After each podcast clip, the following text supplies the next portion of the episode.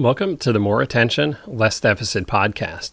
This is episode 73 Why I Hate Twitter and Other Constant Intruders. Technology brings lots of intrusions into our attention. I talk about how to make some good choices about what you let into your life.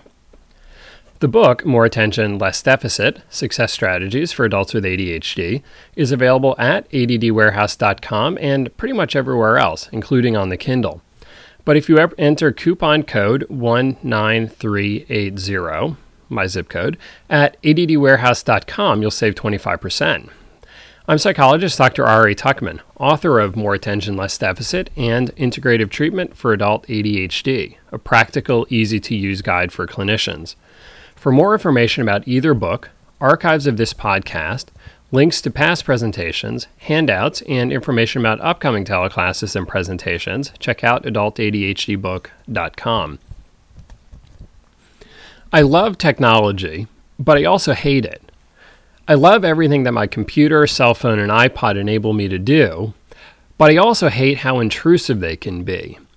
They do a lot of things automatically and intrude on our attention with various messages, alerts, and alarms. Sometimes this is good, like when a friend sends you something sweet or funny. But sometimes it's bad, like when your attention gets interrupted because someone puts some inane status update on their Facebook page, or you got yet another spam email that promises to make your naughty bits bigger. This double edged sword means that the technology is neither good nor bad.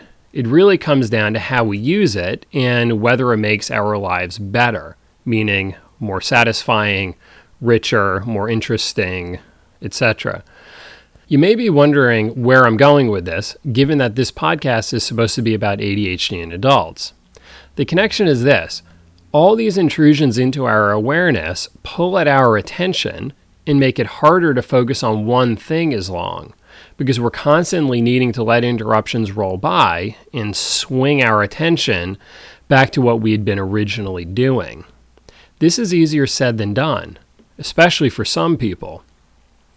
When people say things like, everyone has ADHD these days, which, by the way, totally is not true, but what they're getting at is this constant fight against interruptions that we all experience. Given that our environment has become much more distracting, it's much harder for everyone to focus those people who are at the lower end of this focusing ability, you know, for whatever reason, will struggle much more. So, what do we do in the face of this technology driven pseudo ADHD? How do we resist the constant pull on our attention? If you have ADHD, there are things you can do to improve your brain's ability to resist distractions and improve its ability to, re- to return to the original task. I did a few podcasts on medications for ADHD in February 2010 and did an episode on working memory and CogMed working memory training on June 7th of 2010, all of which are available in the archives at adultadhdbook.com. Now, these things can improve your inherent abilities, so that's good, but even if you get great benefit from one of these, you're still like everyone else these days and will probably need some other strategies to manage all the traffic bearing down on you on the information superhighway.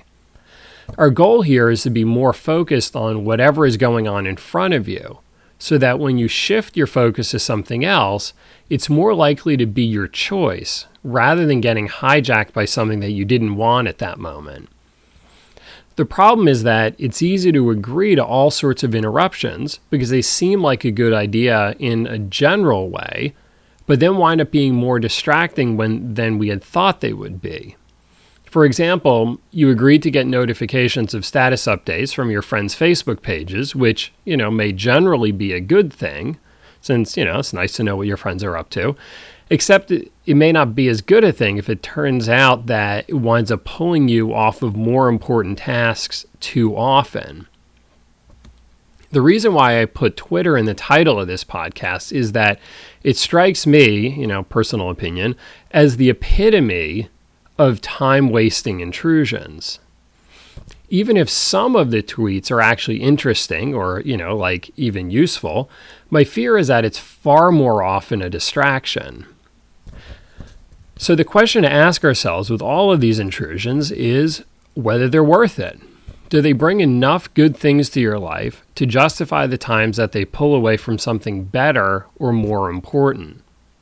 This may take some thought to really think about it, as well as watching how those intrusions actually affect you. I'm not saying that you should swear off all of these sorts of things, you know, because there is some value to them, but you need to balance it out. So let's talk about some strategies to help you put these intrusions into their rightful place. One way to deal with all this stuff is to make some of it less automatic in the sense that it comes to you, and instead make it something that you need to choose to seek out. For example, instead of getting an email alert every time something happens, maybe turn that off so that you have to decide to go to the specific website to look it up. This way, you control when the information comes at you so you're less likely to get distracted away from something more important that you're in the middle of. If there are some things that really are worth it, then keep those as automatic, perhaps, but let's face it, there's a lot of stuff out there that's only slightly worth it. So stop letting marginally interesting stuff into your life. Related to this, I never do anything on Facebook, or as I sometimes put it, I'm the worst Facebook friend ever. Now, I do have a page because of this project I'm involved in, but I do absolutely nothing on there. I never put anything, I never read anything. I just I just don't do anything. And I sometimes feel bad that, you know, some people might have sent me a message that I never actually looked at or something because I'm kind of compulsive that way. But I've decided that I don't need one more thing to monitor since I'm just barely keeping up with what I've already got it is a loss in some ways because you know I miss out on on what my friends are up to and things like that. But instead, I choose to keep up with them in other ways. So if you sent me a message on Facebook and of course then never heard back from me, I apologize because I never actually saw it. Now, another strategy is put the smartphone down or leave it somewhere else.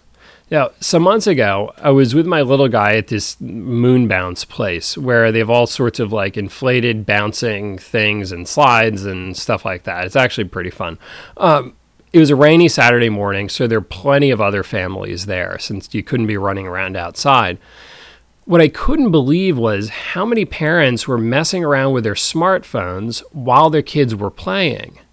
Now, granted, my son wasn't quite three at the time, plus he's also a little bit crazy. So I couldn't have let him play on his own even if I wanted to. But I felt kind of sad for the kids whose parents weren't playing with them. I also think, felt kind of sad for the parents who were missing this opportunity to run around with their kids on a Saturday morning. Now, I definitely don't want to sound judgmental because believe me, I totally understand needing a break from your kids as well as the pressure to stay on top of a million emails. So you grab what opportunities you can to click through them. But it still seemed like a loss to me for these folks. So if you don't want the buzz of your smartphone to pull your attention away, leave it in the car or leave it upstairs or just turn the alert off. Just because smartphones work everywhere doesn't mean that you need to have them with you everywhere. Now, those listeners with a keen sense of irony will appreciate the fact that I'm talking about limiting the number of intrusions into your life while also hoping that you'll listen to this podcast and, you know, all the rest of them that I do. I'll leave the logic to a client who told me that he felt that podcasts are different because he gets to choose when to listen to them. They get downloaded onto his computer, but it's his choice to listen or not, and he can listen whenever he wants to unlike emails and texts, which I don't know, feel more like they're kind of coming at you and therefore demand a response. Of course, knowing that we're all pressed for time, I try to keep the podcast short, interesting, and useful so that it's worth your time.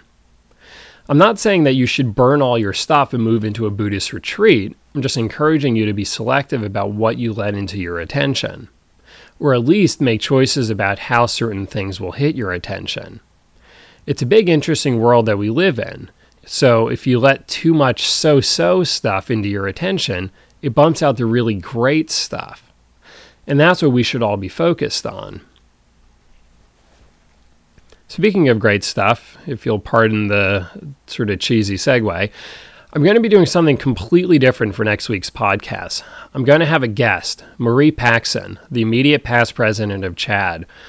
Now, the only reason I can do this is that she lives in walking distance from my office, so we're going to crowd around my mic and hope that it sounds good. So what we're going to be doing is we're going to be talking about this year's Big CHADD conference and you know how to make the most of conferences and things like that. Marie is great, so it should definitely be fun, uh, at least for me and hopefully also for you.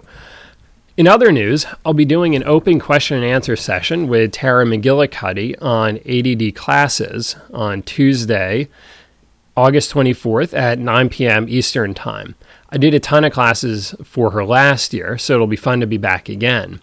You can sign up for the free teleclass at addclasses.com. Tara and I also did a, we recorded an interview on ADHD treatment options for her show on ADHD Coach Talk Radio, which you can find a link to on the cool events page at, adult, at adultadhdbook.com. Finally, I've got bunch of presentations coming up, including in Baltimore and Sweden in the end of September. Um, in October, the virtual ADHD conference, CHADD in Atlanta in November, um, a presentation for ADD resources, and a few others. So you can find more information about all of these on the new presentations page. Until next time, thanks for lending me your attention.